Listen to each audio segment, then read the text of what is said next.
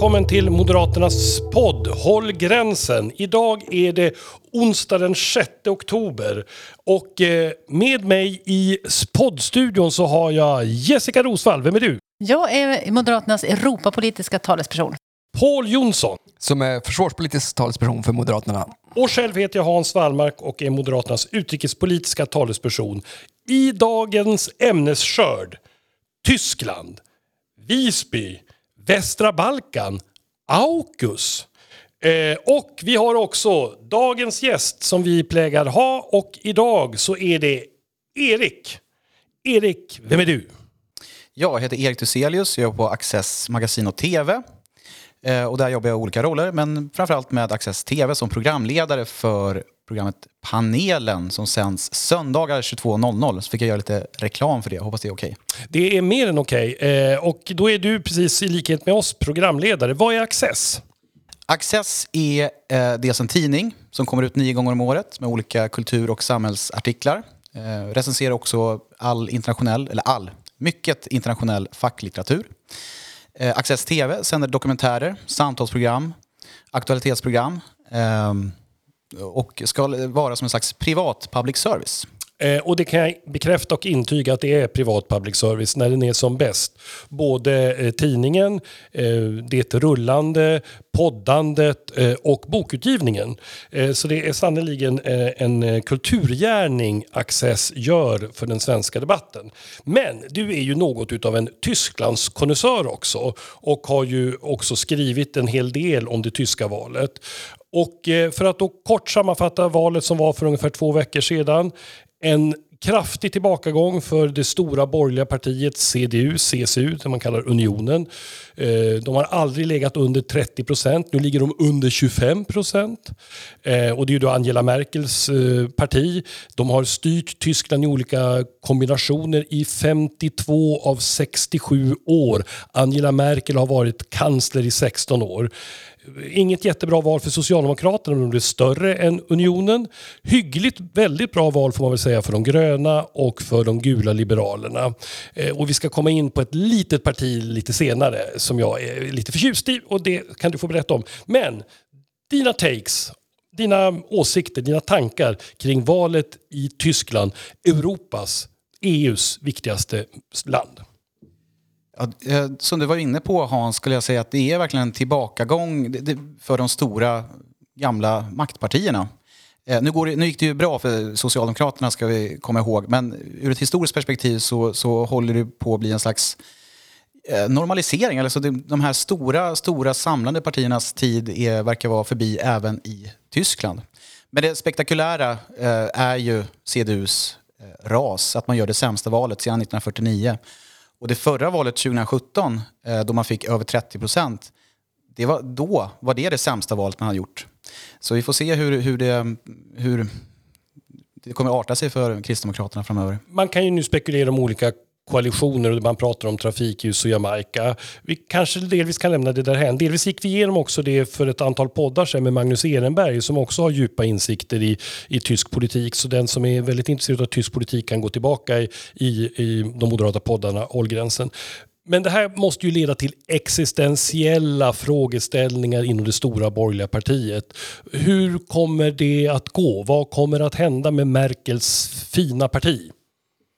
Jag tror man är inne i en eh, ganska plå precis i början på en, på en väldigt uppslitande och plågsam process som Kristdemokraterna, CDU då, eh, måste ta sig igenom. Eh, nu när valresultatet blev det det blev så kommer såklart trycket på, trycket på Armin Laschet är jätte, jättestarkt. Eh, vi får se om han klarar eh, det här. Mycket pekar på att det, så inte är fallet. Eh, man måste fråga sig vad det är för parti man faktiskt är. För kritiken mot Angela Merkel har ju varit att hon har fört partiet, eller triangulerat partiet kan man säga, för mycket åt mitten eller åt vänster. Och på vägen så har man kompromissat bort vissa centrala kristdemokratiska värderingar. Värn, slopandet av värnplikten var ju en sån typisk konservativ eh, sakfråga. Kärnkraften, eh, vissa värdekonservativa eh, frågor om, om, och så vidare. Eh, Flyktingkrisen 2015 har skapat ett stort intern konflikt eh, och det såret är inte riktigt läkt ännu. Ehm, samtidigt så, så ska vi också komma ihåg att liksom det, det tar ju att vara vid makten, att vara liksom i regeringsställning i 16 år nöter ju ned ett, ett parti.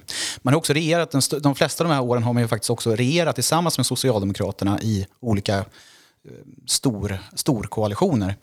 Eh, så det har ju fått till följd att SPD har ju krympt. Eh, och CD, samtidigt som CDU har uppfattats leverera socialdemokratisk politik. Nu gick det ju bra i senaste valet för SPD. Eh, men, men det är liksom den utveckling som har varit. Så det är liksom, ingen av de här stora partierna har egentligen varit särskilt nöjda med det här arrangemanget. Nej, och dessutom har ju CDU kommit att utmanas dels från kraftfullt högerhåll kan man säga då i det som heter Alternativ för Tyskland, Alternativ för Deutschland, som då inte gick så bra i det här valet. Delvis därför att de kommer ju att bli ett anti-Merkel-parti eh, på grund av flyktingströmmarna 2015. Men det finns en liten ny aktör som jag tycker är väldigt spännande som väldigt få uppmärksammar i Sverige. Partiet som heter Freie Wähler. De finns framförallt i Sydtyskland och sitter i delstatsparlamenten i Bayern, Bayern, eh, Baden-Württemberg tror jag och kom in i Sachsen. Eh, nu fick de 3,3 procent. Eh, det är 5 procent i småpartispärr så de fick inga mandat i förbundsdagen den här gången. Kan du säga någonting om Freie För jag tror mig veta att du också haft en krönika om detta, eller på väg att få en krönika i en svensk tidning på det här temat. Ja, det stämmer Hans. Eh, Freie är väl ett parti som är så att säga, maktkritiskt eller etablissemangskritiskt. Man tycker att man tycker att eh, staten ska ha mindre att säga till om. Eh, det ska ha mer inflytande till, tillbaka till medborgarna. Eh, man är kritisk mot centralisering.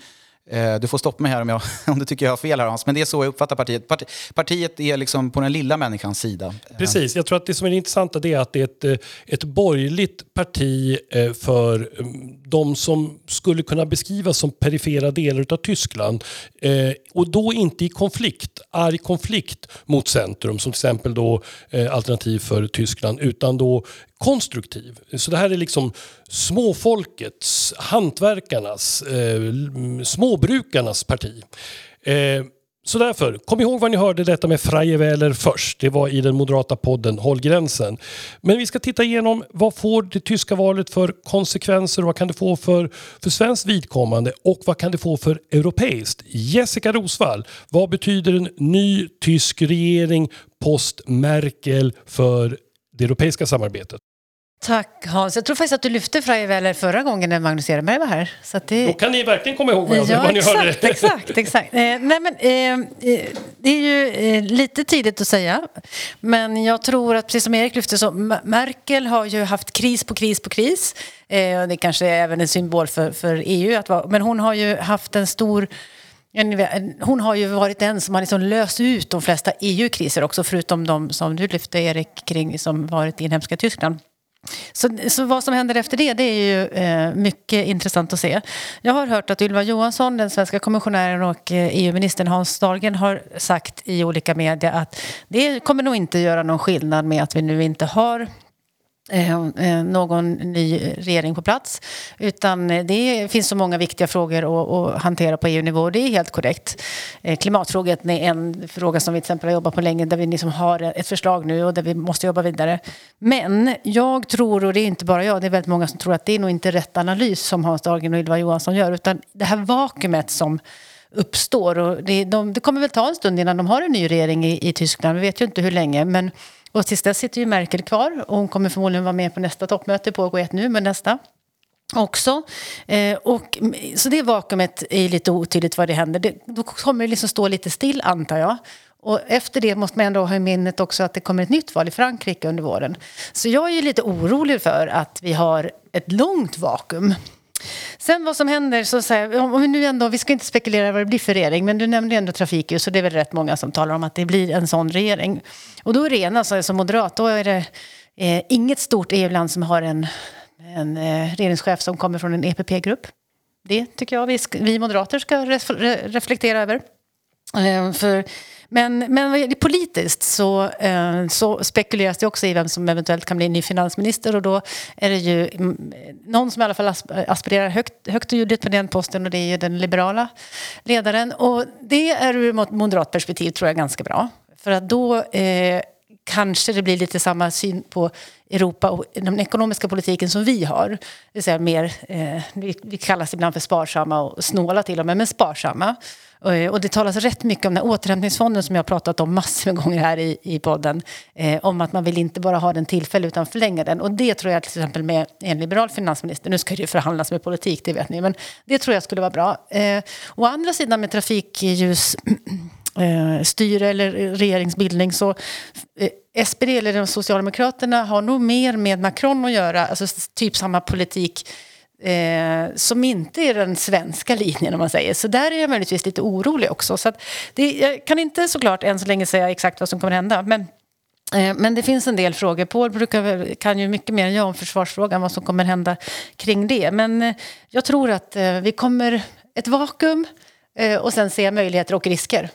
Och som av en händelse så tänkte jag ställa frågan till Paul om eh, konsekvenserna försvarspolitiskt och säkerhetspolitiskt eh, för Europa med en ny tysk regering post Merkel på plats.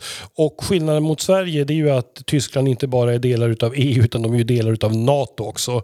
Vi jobbar ju på den där detaljen från moderat sida men vi är ju inte riktigt där än. Så Paul, vad får det tyska valet och den nya regeringen för konsekvenser för försvars och säkerhetspolitiken? Mm, eh lite mer i, i linje med, med, en svensk position. Vi har pratat mycket om de grönas roll i, i, inom utrikes säkerhetsförsvarspolitiken. Och när det kommer till utrikespolitiken så tycker jag vi ser intressanta tendenser med de gröna är tydligt värdedriven politik både gentemot Ryssland och Kina och det är saker som vi själva känner oss igen och det är ju i grunden bra. Lite mer orolig för utvecklingen av försvarspolitiken och också en del utmaningar som kan komma till sammanhållningen inom NATO. Det är egentligen två punkter som jag tänker på här. För det första så är det två procentsmålet och då vet ni att man redan 2014 inom NATO beslöt att man fram till 2024 skulle arbeta mot att komma närmare 2 procent av BNP. Detta ställde ju sig AKK, jag tror även Merkel, bakom och publikt sa att, att Tyskland ska uppnå ungefär 2 procent av BNP, BNP fram till eh, 2031. Eh, en Schultz-regering tror jag inte lika enkelt kommer ställa upp på ett 2% mål. Och det är viktigt för oss, för Bundeswehr har en hel del stora problem. Dels är de underfinansierade och de är i starkt behov av reformer. Eh, Sirkorski kanske ni känner till från Polen. Eh, han sa att hans vånda var ju faktiskt inte ett för starkt Tyskland utan för svagt Tyskland också på försvarsområdet. Och det är faktiskt, ska vi verkligen få effekt på det här 2 målet så är det riktigt viktiga hur Tyskland förhåller sig till det och också att man reformerar Bundeswehr och får mer militära resurser, ett mer resursstarkt Europa. Så det är det ena friktionsmomentet som kan uppstå inom NATO. Det andra är synen på det som på engelska brukar kallas för Nuclear Sharing Agreement. Och då vet ni också att man inom NATO ställer sig bakom att målet ska vara en kärnvapenfri värld och att man har dragit ner antalet kärnvapen med 90 procent och så vidare. Men man har ett arrangemang där man placerar ut taktiska kärnvapen i sex länder och eh, att man ska få en, har också en gemensam planering för dem, en gemensam riskspridning. Och, och jag har förstått att framförallt de gröna är väldigt kritiska till det här Nuclear Sharing Agreement. Så att det finns lite olika syn också inom NATO nu med eh, när det kommer till synen på avskräckning med kärnvapen som också kan skapa en del spänningar inom försvarsalliansen. Mm. Vi har nog anledning att återkomma till eh, Tyskland eh, i kommande poddar. Eh, precis som vi också har berört Tyskland i tidigare poddar. Jag tänkte vi lämnar Tyskland för idag och går över på eh, en annan minst, viktig, minst lika viktig del av eh, Europa, nämligen Öst och Centraleuropa. Eh, och för det så tänkte jag då berätta att i veckan som har varit så har då Jarl Hjalmarsson-stiftelsen arrangerat eh, den så kallade årliga Visbykonferensen. För då de som inte känner till alla detaljer så är då Jarl Hjalmarsson-stiftelsen det är då Moderaternas internationella organ kan man säga och där man då har samarbete med likasinnade eh, både i Europa men framförallt utanför EU-kretsen. Och eh, till årets eh, Visbykonferens så kom eh, många intressanta talare, bland annat eh, Rysslands tidigare premiärminister Kasjanov. Eh, vi hade eh, riktig vara utav oppositionella, inte bara, eh, eh, inte bara skämtare utan det var den, den riktiga varan, bland annat eh, Vladimir Milov och några till. Eh, Erik, du är ju också i din breda fatabur när du tittar på Europa brukar du också ibland ta upp eh, eh, Öst och Centraleuropa. Du har ju i likhet med Moderaterna också kommit att titta på det här med Nord Stream 2.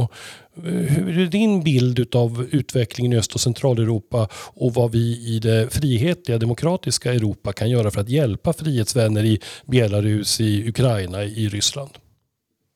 Ja, det är en jätteviktig fråga. Eh, utvecklingen i Ungern och Polen går ju tyvärr åt helt fel håll konstitutionellt. Eh, Ungern är ju inte längre att betrakta som en demokrati om man ska tro VDM-institutet i Göteborg. Polen går i liknande riktning. Eh, vad gäller Nord Stream 2 så är ju det verkligen ett sorgebarn för europeisk säkerhetspolitik. Den är ju snart säker, gasledningen är ju snart klar och kommer förmodligen börja användas. Om inte något dramatiskt händer. Man kan ju hoppas att kanske en, en kommande tysk regering eh, bestående av de gröna och liberalerna tillsammans med andra socialdemokrater eller eh, kristdemokraterna kommer att stoppa detta. Jag tror tyvärr inte så kommer ske. Ehm, därför att projektet är så långt gånget och det verkar vara ja, konsensus att den här jäkla gasledningen ska bli av helt enkelt ur tysk horisont. Vi ser också hur, eh, vi kanske kommer in på det, hur eh, Gazprom har ju höjt gaspriserna över hela Europa nu. Eh, vilket då självklart är en, ett sätt för Kreml att trycka på för att den här gasledningen ska bli färdigställd så snabbt som möjligt. Men vi, vi, vi, kan väl sta, precis bara stanna där tillfälligt därför att eh, jag tror att eh, energipriserna och eh, gasleveranser till Europa verkligen kommer att bli högoktaniga politiska frågor i takt inte minst med att temperaturen sjunker. För då kommer det liksom både prismässigt eh, att märkas i folks plånböcker men också när det gäller leveranser framförallt till eh, ja, mindre rika delar utav, utav Europa. Jag tror också att det här är snubblande nära marknadspåverkan och jag är lite förvånad eh, över att inte det riktigt har kommit igång i EU än någon diskussion om detta. För att i det här fallet så är det ju Gazprom som rysk leverantör. De äger ledningarna och de äger också de stora eh, lagringsmöjligheterna. Så de kontrollerar ju liksom hela kedjan. Eh, Jessica, har du hört någonting om just detta kopplat utöver skenande energipriser men också till eh, rysk möjlig påverkan av den europeiska gasmarknaden? Nej, ja, vi har ju som du säger försökt att driva på det från svenskt perspektiv och fått rätt mycket pisk också för att vi har gjort det. Eh, vi pratar om Nord Stream 2. Men alltså, jag vet att man har, ska ha ska ha. Jag tror inte man har haft en, en debatt i Europaparlamentet om höga e, elpriserna. Jag tror att det är idag, den 6 oktober. Det är idag, ja, du ser. Eh, men, eh, och jag försökte smyga in en liten fråga om eh, gaspriser igår när vi hade toppmöte med, inför västra Balkan. Vi återkommer kring det, men det var ingen annan som snappade på den. Så att, en sak man lite grann fastnar, i alla fall den kritiken som du och jag säkert på också har fått när vi har lyft Nord Stream Eh, på ett EU, i ett EU-perspektiv, då har vi fått att det här kan inte EU bestämma, utan det är tysk politik. Eh, får vi ju alltid höra. Så eh, det är det jag känner till just nu. Ja, jag tror att det finns skäl för oss att eh, återkomma just till eh, både energipris, energimarknaden och rysk gas. Paul, du utöver Jessica och jag så var ju eh, också du på Visbykonferensen. Vad är dina intryck från eh, tre dygn i, på Gotland? Ganska hoppfulla. Sådana här konferenser är ju värdefullt. Dels för att man får massa infallsvinklar från olika länder och olika personer och så finns det möjlighet att sitta vid sidan av och diskutera. Så det här var ju liksom en värdemätare för vart vi står just nu i ett antal frågor som jag tycker vad, vad nyttigt för oss att ha. Eh, så här, det är ju det är klart, vad, vad vi har genomgått egentligen innan pandemin var ju närmast en existentiell kris för det euroatlantiska samarbetet. Dels med fyra år med Donald Trump i Vita huset och dels har vi haft Brexit som har hela tiden plågat oss och som vi vet kommer att få allvarliga säkerhetsförsvarspolitiska konsekvenser. Nu vet vi åtminstone att vi har tre och ett halvt år till med Joe Biden i Vita huset och vi vet ungefär hur exit har fallit ut Brexit har fallit ut så att vi får lite klarhet. Och det gjorde vi att vi kunde lyfta blicken lite grann. Istället för att titta liksom navelskåderi eh, och vältra oss i våra egna kriser så kunde vi diskutera en sån sak som till exempel Ryssland efter Putin kunde vi diskutera. Vi kunde diskutera östra partnerskapet, det vill säga hur vi kan forma en del också av vårt närområde och inte bara dom och glom. Sen var det klart att det var tuffa diskussioner kopplat inte minst till eh, utdragningen från Afghanistan, hur den påverkade sammanhållningen inom det transatlantiska samarbetet. Det var någon som sa att vi inte ska vältra oss allt för mycket i detta och begå någon form av kollektivt självmord naturligtvis, men samtidigt så är det nog så att eh, det, har tärt på förtroendet över Atlanten hur själva utdragningen gick till. Den som jag tycker var, var rätt så tydlig ändå. Och det andra är väl också det att eh, trumpismen är väl liksom långt ifrån död och begraven. Det var någon som sa att eh, att ja, det, om det inte blir Trump själv som kandiderar så kommer han säkert att utse den som kommer att kandidera. Och det är klart att då kommer det återigen att bli spänningar i det euroatlantiska samarbetet naturligtvis. På.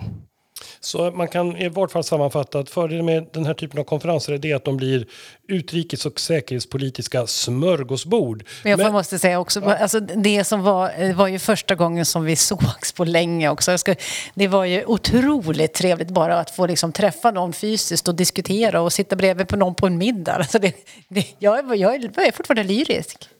Ja. Har du suttit på någon middag senaste tiden, Erik? Eh, jag gjorde en studieresa för ungefär två veckor sedan i Tyskland och då var det eh, luncher och möten med intressanta politiker och en middag kanske. Ja, nej men eh, det är väl så. Vi, vi får hoppas att det här kommer att bli den nya återtagna normaliteten i vårt Europa. Att vi får eh, äta middagar och prata politik och, eh, och verkligen liksom utveckla idéerna. Därför att det är, är ju insättningar på tillitskontot. Och nu har vi levt 18 månader med bara uttag ur tillitskontona. För att eh, Skype och eh, Zoom och allt det andra möjliggör inte annat. Det. Man kan se en människa men man kan inte riktigt beröras av en människa via nätet. Det är bara det, det fysiska mötet. Precis som det här poddinspelningen är. Vi är ju alla i samma rum. Det är bra. Men eh, apropå ute och resa så har ju eh, Paul också varit det. Du var i Finland i förra veckan och talade bland annat eh, på samma konferens som president Niinistö då eh, motsvarande Finlands utrikespolitiska institut, FIIA, hade eh, jubileum. Berätta lite grann om din resa i österled, Paul. FIA då, som jag tycker verkligen är ett intressant eh, think tank, för jag säga, framförallt de av oss som är intresserade av transatlantiska relationer, på hårda säkerhetspolitiska frågor, men också Eh, analys kring försvarssamarbete. Där tycker jag att FIA är ett ledande institut i Norden och någonting som vi har mycket att lära av. De har också den här egenskapen att de bjuder in Transatlantic Fellows som bjuder in amerikaner som är där och forskar i eh, ett halvår och vilket är väldigt viktigt också att man får att dels att vi får kontakter med, med duktiga amerikaner och att, ens, att de åker tillbaka till Washington och har sett ljuset och har kunskap om vår region. Så det var verkligen ett institut som är värt att uppmärksammas. Jag fick uppdraget att prata om det svensk-finska försvarssamarbetet då, som ju faktiskt utvecklas väldigt snabbt och gynnsamt under de senaste åren. Och det är väl åtta partier i riksdagen som alla står bakom att vi vill vidareutveckla det. Och så ska man sitta på vilka möjligheter och utmaningar som finns. Så det finns fortfarande saker vi kan göra. Vi skulle kunna vara bättre på gemensam ledning till exempel. Vi har svårt att kommunicera med varandra. Där behöver vi investera så vi har gemensamma ledningssystem. Vi har pratat länge om en gemensam lägesbild både när det kommer till sjö och när det kommer till luft. Och där är vi inte riktigt än, men låt oss se till då så att vi kan binda ihop våra sensorsystem och kunna få den här gemensamma lägesbilden. Det tror jag är bra. Strategisk kommunikation är ett sånt där ställe som jag också tror att Sverige och Finland behöver jobba mer med. Och då kan man titta, så vi, uttrycker, vi, vi ser nog på rätt så likna på Ryssland, men vi uttrycker oss lite annorlunda. Eh, och där tror jag också att vi försöker, kan behöva jämka oss och föra en strategisk dialog på det. Sen fick jag också någon möjlighet om att, vad kan vi göra mer för att utveckla det svensk-finska försvarssamarbetet. Då tycker jag faktiskt att vi kan göra mer inom EU här. Och här har vi ju gamla anor att bygga på faktiskt. Vid Amsterdamsavtalet så var Sverige och Finland som presenterade att EU skulle genomföra gemensamma krishanteringsinsatser, eller som heter Petersbergsuppgifter. Jag tycker det skulle vara bra om Sverige och Finland tillsammans kunde ta lite större roll och forma EUs säkerhets och försvarssamarbete. Det behövs en pluralitet av olika röster där nu. Nu har vi ett, ett stort och viktigt land i Frankrike som har en väldigt, eh, väldigt viktig och inflytelserik roll. Jag tror också att det är bra att det finns ett engagemang från norra Europa och där tror jag Sverige och Finland kan göra mer. Mm. Vet du vad som är bra med den här podden? Erik kan säga, jag lär mig så mycket. Ibland tror jag att jag kan massa saker, men nu lärde jag mig massa nya saker av Paul här. Eh, nu är vi ändå inne i, i Norden, eh, Hans. Nordism, inte nudism. Nej, nej, eh, han raljerar lite, ironi över mina uttalanden ibland. Men i alla fall, hur som helst. Eh, eh idag eh, öppnade gränsen till Norge och som Paul har väntat på detta. Eh, och även jag, när jag befinner mig uppe här i Dalen i vart fall. Men jag tänkte fråga dig Erik, vad, vad, ser du på, hur ser du, hur ser du Nordens läge i förhållande till Europa? Eh, något man ska komma ihåg det är ju att det är lätt att tänka att de nordiska länderna var för sig inte har så många invånare. Tyskland har väl 83 miljoner, fransmännen är de 60-65 miljoner. Och att, ja, det, spelar inte så roll, det spelar inte så stor roll vad vi tycker och tänker och gör. Och det är ju faktiskt inte sant alls. Eh, om man lägger ihop alla nordiska länder så blir vi ju nästan 25 miljoner. Så tillsammans, och jag tror att det perspektivet tenderar lätt att fallas bort. Eh, vi svenskar är ju ganska vad heter det, provinsialistiska. Vi gillar gärna att prata om oss själva och se oss själva som en moralisk stormakt. Men, men skulle gärna få in lite mer nordiskt perspektiv. Just liksom, vad kan de nordiska länderna, där man delar gemensamma utgångspunkter, eh, komma fram till? För 25 miljoner är ganska mycket. Ja, och dessutom om man slår ihop de nordiska ländernas ekonomier samlat med våra lite drygt 26-27 miljoner då har vi lika stor eh, årlig ekonomi som Ryska federationen med 142. Jag tror att vi skulle vara i, i sån här, om vi slår ihop oss, skulle vara världens elfte största ekonomi. Så att, eh, jag tror också att man skulle ha ha nytta av att vara lite mer råg i ryggen. Och nu kan man som sagt glädja sig med eh, Paul och hans Arvika-bor. Att man nu utan hinder och mankemang kan ta sig mellan de två brödraländerna Sverige och Norge. Jag tänkte växla från eh, Norden, för det är också ett sånt där kärt poddämne, så vi kommer att komma tillbaka till det, till det nya. Eh, AUKUS. Eh, och det är då akronymen för samarbetet som nu har inletts mellan USA, Storbritannien och Australien. Där Australien eh, under ganska uppseendeväckande former fimpade Frankrike och köp av nya ubåtar för en hiskelig massa pengar och istället nu tänker köpa eh, atomdrivna ubåtar som på det sättet kommer att passa säkerhetspolitiska miljön mycket bättre där Australien finns i Stilla havet. Men det har ju blivit ett väldans slamrande i dörrar får man säga. Och franska eh, företrädare är ju på det som med vacker svenska skulle kunna beskrivas som skogstokiga. Så Paul, eh, vi börjar med dig. Vad får AUKUS, detta samarbete, för konsekvenser försvarspolitiskt i framförallt kanske NATO-kretsen? Vi kommer säkert att få skäl att återkomma till den här, här frågan också vill jag säga i kommande poddar. Då. Men, men några saker som jag tycker var intressant. Detta skedde ju sam, samma dag som EU presenterade så, eh, sin Indo-Pacific Strategy. Då, eh, eh, och den andra är väl, som man kan konstatera, att även Nato har ju pratat om att man måste förhålla sig till Indo-Pacific och Östasien eh, väsentligt mer än man gjort förut. Vet, i, kommunikén från Londonmötet här för ett och ett halvt år sedan så är det första gången som Kina nämndes eh, vid namn. Och då brukar ju Stoltenberg brukar säga så här att det handlar kanske inte liksom att vi ska åka till Kina i det avseendet med NATO utan det handlar snarare om att Kina kommer till oss ifall det är Arktis, ifall det är utländska direktinvesteringar eller cyberdomänen. Så vi måste få en djupare förståelse helt enkelt för, för Kina också inom NATO. Så det är väl ett te tecken i tiden som jag tycker var intressant. Den andra dimensionen, hur påverkar då detta euroatlantiska samarbetet? Så vet ni också att Frankrike blev återintegrerat fullt ut i NATO 2009. Då gick man tillbaka till den militära staben. Det enda man inte är med i är det som heter Nuclear Planning Group. Då. Och nu är det väl viktigt då att eh, se till att detta inte får återverkningar för Frankrikes engagemang inom NATO eller att det eh, blir någon form av bränsle för eh, att få en ökad strategisk autonomi och klippa av de försvarspolitiska banden över Atlanten. Och där försiggår det ju nu då ett lite lappande och lagande får man ju säga. Det var ju ett gemensamt uttalande mellan Eh, president Biden och president Macron efteråt där man liksom lyfte upp Frankrikes roll i Indo-Pacific och som en viktig partner och jag tror att eh, USAs utrikesminister är i Paris idag då för att liksom hantera efterbörden och så vidare. Så att det skapar en del spänningar och konvulsioner på på kort sikt men rätt hanterat eh, diplomatiskt så tror jag inte att återverkningarna behöver bli så dramatiska på lite längre sikt.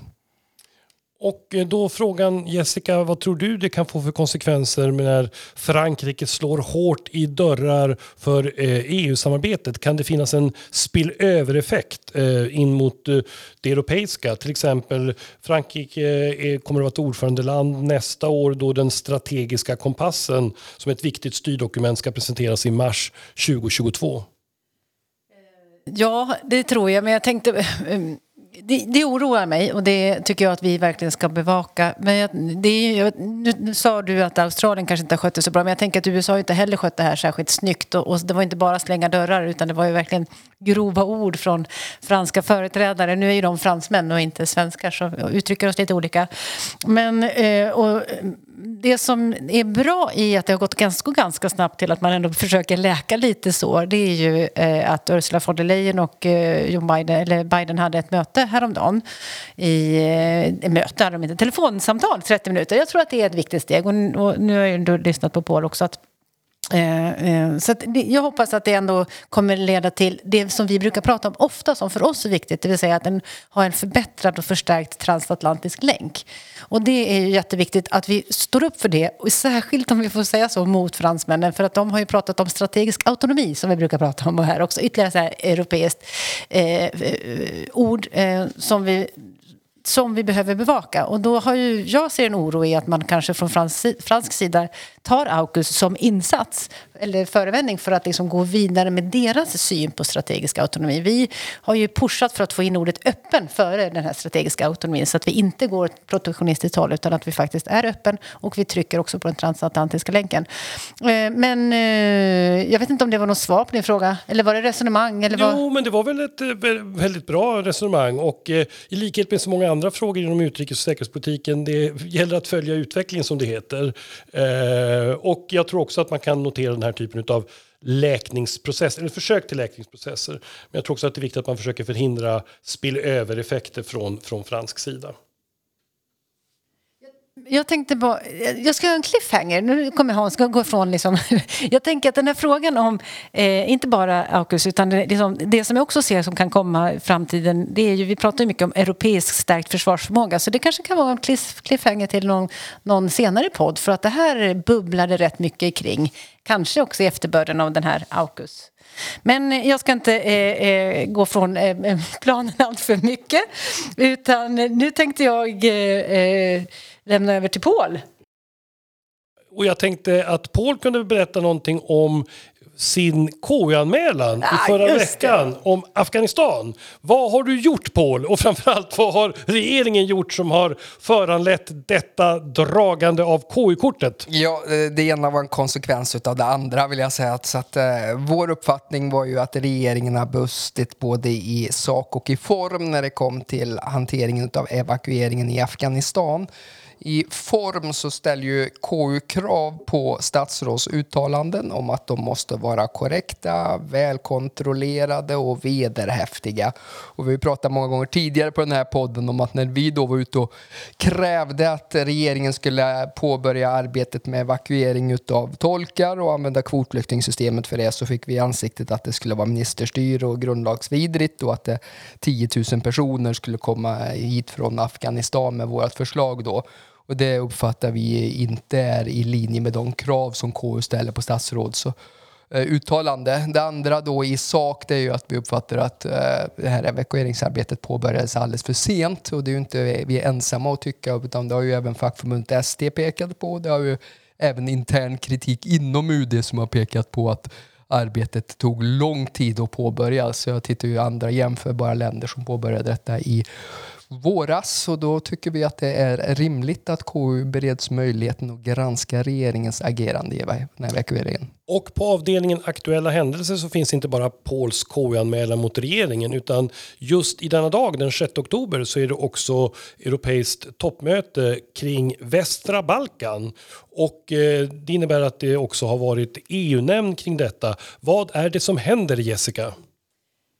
I, det är ett extra toppmöte och de började igår kväll. Vi hade samråd med statsministern igår och det började med en eh, arbetsmiddag där de diskuterade, som du brukar säga, världen. Eh, och i alla fall, det var Afghanistan, eh, det var AUKUS och det var Eh, något mer som jag nu eh, tappade. I, I vart fall, huvudsyftet med det här toppmötet är ju att eh, möta ledarna på västra Balkan också för att gå vidare med eh, utvidgningen. Och då har, går det till på de här mötena så att man och gör ett uttalande. Eh, helst kommer man överens med ett uttalande och alla medlemsstater måste vara överens. Och det är väl här som det brukar vara lite kinkigt ibland som vi har märkt i andra frågor. Och den här gången så har jag förstått på för, eh, så det jag har kunnat läsa mig till i media att det svåra var att få behålla eller få in ordet utvidgning eh, för det finns stater. Ni minns att för några år sedan när det här var uppe, då var det fransmännen och holländarna som var Eh, ville stå, eller som stoppade faktiskt den fortsatta processen. Och nu är har det varit Bulgarien om jag förstår rapporten rätt.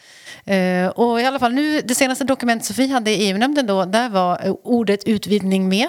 För oss moderater så är det självklart såklart och, och jag sa eh, bland, annat, bland annat att Sverige behöver vara pådrivande i den här processen. Eh, för att vi vet ju, vi har ju varit inne på det flera gånger i den här podden, om hur betydelsen av att eh, det geografiska läget, den geopolitiska situationen, eh, att, att Europa är närvarande på västra Balkan. Men också behovet av reformer, behovet av Eh, säkra upp demokrati, mot korruption, MR, eh, rule of law och så vidare. Sådana frågor som Erik var inne på alldeles nyss kring, kring Ungern. Så det var ett väldigt viktigt möte, eller det är, och det har säkert kanske varit någon presskonferens nu som inte jag har tagit del av. Men jag hoppas att man eh, kommer överens om det här uttalandet och att ordet enlargement faktiskt finns. Enlargement är det nog inte, utvidgning. Enlargement, ja.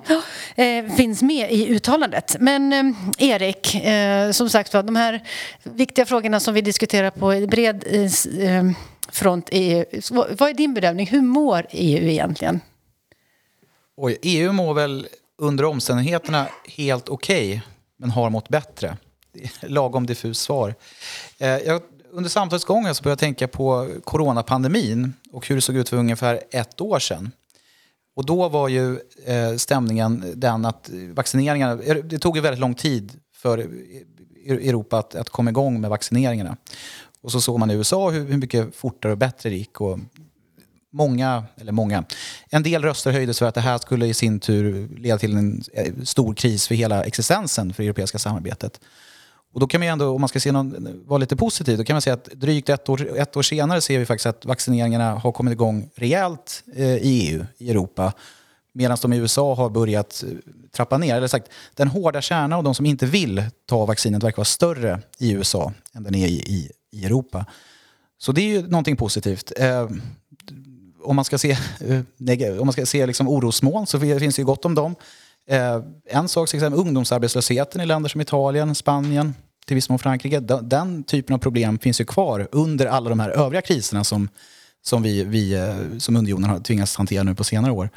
Ehm, du nämnde någonting också i början här om vakuumet. Det vill säga att det finns ett vakuum nu de här månaderna fram till att Tyskland ska hitta en ny, regering, ska, en ny regering ska tillsättas.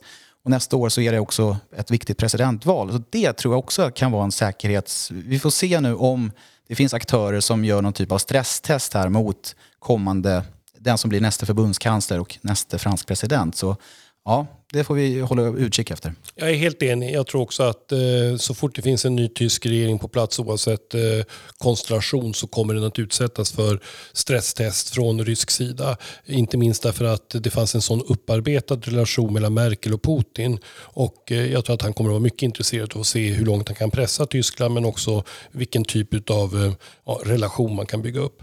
Eh, på avdelningen aktuella händelser så ska jag slå ett slag för eh, tidningsläsande. Eh, jag tycker att man ska läsa mycket. Man kan läsa Access och böcker, men man kan läsa dagens Svenska Dagbladet också.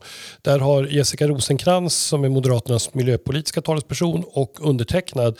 Vi har en artikel just om klimatpolitiken i globalt hänseende. Och vi pekar faktiskt på den mycket stora elefanten i rummet. Vi kan prata om plastpåseskatt eller förbud mot reseannonser med flyg i svenska tidningar. Men det här är ju liksom små, eh, små ärtor i förhållande till de enorma vattenmeloner, om liknelsen tillåts, som Kina utgör. Kina är den stora klimatpåverkaren, en kolkonsumerande nation och betraktas och betraktar sig själv lite grann som en utvecklingsnation samtidigt som det verkligen är en, en längst fram eh, i kön utav industrialiserade högteknologiska eh, nationer. Så att det är dags att vi börjar också ställa tydliga krav på Kina. Inte bara på stackars människor som behöver en plastpåse i Sverige och sönderbeskatta dem. Utan verkligen de som är klimatbovar. Och det är inte den pensionär som går till ICA och har glömt sin kasse, utan det är Kina. Läs artikeln i Svenska Dagbladet den 6 oktober. Erik, du nickar så bekräftande så du, det, det kräver ju verkligen att du ska få kommentera det här. Nej, men jag instämmer Hans. Eh, jag vill bara säga också att eh, även Kina verkar ju gå mot en energikris nu och fastighetskris på samma gång. Så det, det kan bli intressant att följa. Ja, och eh, då ska vi också, om vi nu ska spana lite mot framtiden, och det kanske det kan vara bryggan in mot nästa podd. Det är ju också de här oroväckande nyheterna som nu kommer från Taiwan om eh, de senaste dagarnas omfattande flygkränkningar utav luftrummet i och i närheten av Taiwan. Eh, och eh, nu den 10 oktober så firar då Taiwan sin, sin dag. Eh, så att det finns skäl att verkligen hålla ögonen på det. Och en militär urladdning mellan Folkrepubliken Kina och Taiwan skulle få oanade men djupt allvarliga konsekvenser för den globala freden. Så att vi får verkligen hoppas att det där kan eh, lugna ner sig och det finns ju flera länder med USA i spetsen som har varnat Kina nu. Men som sagt var, eh, vi stannar vid klimatpolitiken och Kina idag med den artikeln. Och nu tänkte jag avrunda dagens podd och då har vi alltid en liten avslutande fråga. Det brukar oftast vara något väldigt viktigt och bra som vilken bok man rekommenderar och så. Men vi ska ha ett annat tema idag. Det har varit eh, krisberedskapsvecka. Paul, vad är det för någonting? Det är ett initiativ från MSB för att höja medvetenheten om framförallt vad du som individ kan göra för att kunna hantera en situation av en kris eller en konflikt eller ytterst ett krig. Så det är ett, liksom ett initiativ som ofta implementeras på kommunal eller regional nivå. Så nästan alla kommuner runt om i Sverige har haft olika seminarier och kunskapsuppbyggande möten för att uppmärksamma den här krisberedskapsveckan. Och det är någonting relativt nytt. Det har hållit på ett par år och det växer ju ändå tack och lov i omfattning. Det är fler kommuner och länsstyrelser som förstår vikten av att eh, medvetandegöra detta hos, eh, hos medborgare.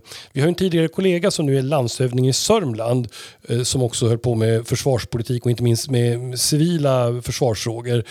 Hon talade alltid på moderatmöten, det är Beatrice Ask jag pratar om, hon talade alltid på moderatmöten om hur viktigt det var att man var förberedd och att man var preppers. Så då är min fråga, vilk, och hon beskrev verkligen hur man kunde förbereda sig. Eh, på vilket sätt är du en prepper, Erik? Vad har du förberett dig för om krisen eller kriget kommer?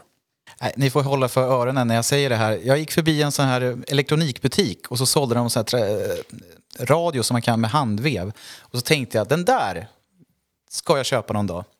Det är, det är ungefär på den nivån det, det, det ligger och det är, det är faktiskt rent bedrövligt. Men ja, det är viktigt att vara en prepper. Jag, jag borde verkligen skärpa mig på det här området. Paul, du är försvarsutskottets ordförande. Du kommer inte lika billigt undan. Nej, eh, och det anstår ju framförallt mig då och verkligen ha en sån där låda. Det har jag faktiskt. Och sen har jag ett bra tips. Jag har en Snickers med där. Och när jag låg i lumpen då fick vi naturligtvis aldrig ha godis eller någonting när vi var ute i fält. Men vi fick ha den här eh, chocolate bar Snickers fick vi ha i en speciell låda och det är väldigt bra för då får man Eh, snabba kolhydrater, man får en sockerkick. Så eh, ha med en Snickerspar i din krishanteringslåda, eh, kan rekommenderar jag. Jessica, vilken sorts prepper är du? Alltså, jag har alltid godis i alla mina handväskor. Så det, det, du är alltid förberedd. ja, exakt. Nej, jag är, nog, jag är inte en prepper, men eh, mina barns pappa är en prepper. Så att det har fått konsekvensen att mina barn är, är det, eh, vare sig de vill eller inte. Så att när vi sålde häst för några år sedan så behöll vi de saker som man skulle kunna behöva ha i en kris. Det vill säga vattendunk och lite sådana saker. Så lite förberedd jag är, förutom att jag alltid har godis då. Men det håller ju ett tag. Jag väl, får väl ansluta mig till mera Eriks skamliga sida. Jag tror dock mig veta, men jag är inte helt säker, men att, att min hustru har införskaffat den där eh, vev, vevradion. Så att jag är en bock i kanten. Eh, och sen bodde vi tidigare på landet och det gör ju Paul och där finns ju alltid tillgång till ved och öppna spisar och så vidare. Nu har vi flyttat in i ett nybyggt hus och då finns inte den typen av möjligheter. Det är annars väldigt bra. Jag slår ett slag för kaminer och ett tag var det ju så att Boverket höll på att liksom jaga livet ur alla kamin och eld eldstadsägare. Helt tokigt i det här landet. Det, det gick också Beatrice Ask igång på kan jag avslöja. Ehm, sen ja, det är viktigt att man är förberedd. Jag har ganska mycket böcker så man, man kan alltid liksom eh, krisen får hanteras bokmässigt. Och sen tror jag just det Jessica ändå var inne på. Det är väl klokt att alltid ha en ganska hygglig mängd vatten, om inte annat buteljerad, det vill säga i, i reserv om någonting händer. Och det kan ju vara så enkelt som att plötsligt så kommer det in eh, bakterier i vattentäkten som vi haft uppe i Östersund för några år sedan. Så att liksom vatten och böcker kommer man långt på och har man då en vevradio så kan man kanske få in radioaccess. Jag tyckte inte att du lyssnade riktigt på ordförande i försvarsutskottet. Det var ju Snickers. Ja, ja jo, jo, precis. Ja, men jag, jag får tulla på ditt godisförråd, Jessica. Hörni, med detta, stort tack för idag. Stort tack Jessica Rosvall, Europa politisk talesperson, Paul Jonsson, försvarspolitisk talesperson, Erik Thyselius, stjärna i Access-koncernen och undertecknad Hans Wallmark, utrikespolitisk talesperson och bakom mixerbordet har vi Patrik Engberg. Slut för idag. Vi återkommer om sisådär två veckor. Tack och hej!